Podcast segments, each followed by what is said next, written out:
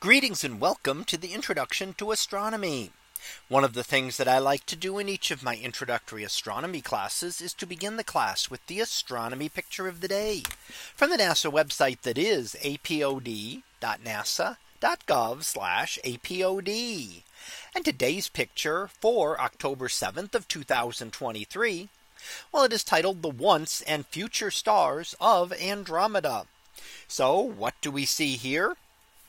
Well, this is an image of the Andromeda galaxy.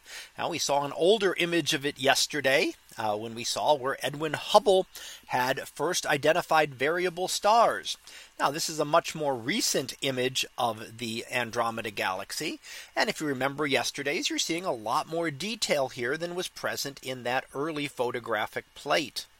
Now what we do see is that the Andromeda galaxy is a spiral galaxy much like our own Milky Way with distinct spiral arms swirling out from the center.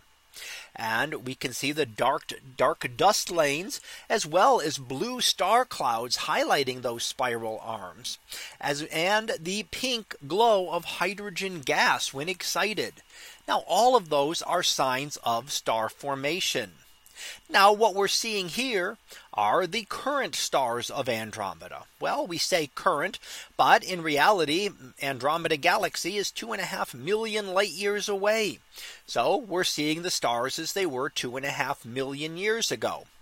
For the most part, stars don't change in two and a half million years.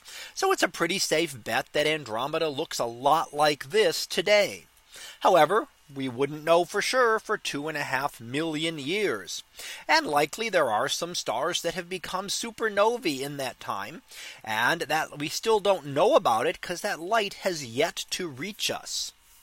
Now, what about the future stars? Well, I mentioned those dust lanes. If we look at those dust lanes in the infrared in the second image, we see the distinct colors there. And you can kind of see how they line up with those very specific dust lanes if we go back and forth between the two images. Now the dust itself is much cooler than the other material around and therefore it emits longer wavelength light. So it emits primarily infrared light. And that's what we're seeing in this second image. The yellowish glow is a false color image showing the location of the dust. And again, as we saw, that matches up completely with the dark dust lanes that we see in visible light. So that darkness, again, is not an absence of material, but is the presence of more material. And this is what we mean by the future stars of Andromeda. Over the next few hundred million years, a lot of this dust and gas associated with it will begin to form new stars. So could we look at this a few hundred million years from now, we would see different stars and different clusters within Andromeda as a galaxy like this is a constantly changing place. Now the other big change that is coming is that Andromeda and the Milky Way are on a collision course, uh, meaning that in a few billion years they will collide together and merge into a single larger galaxy.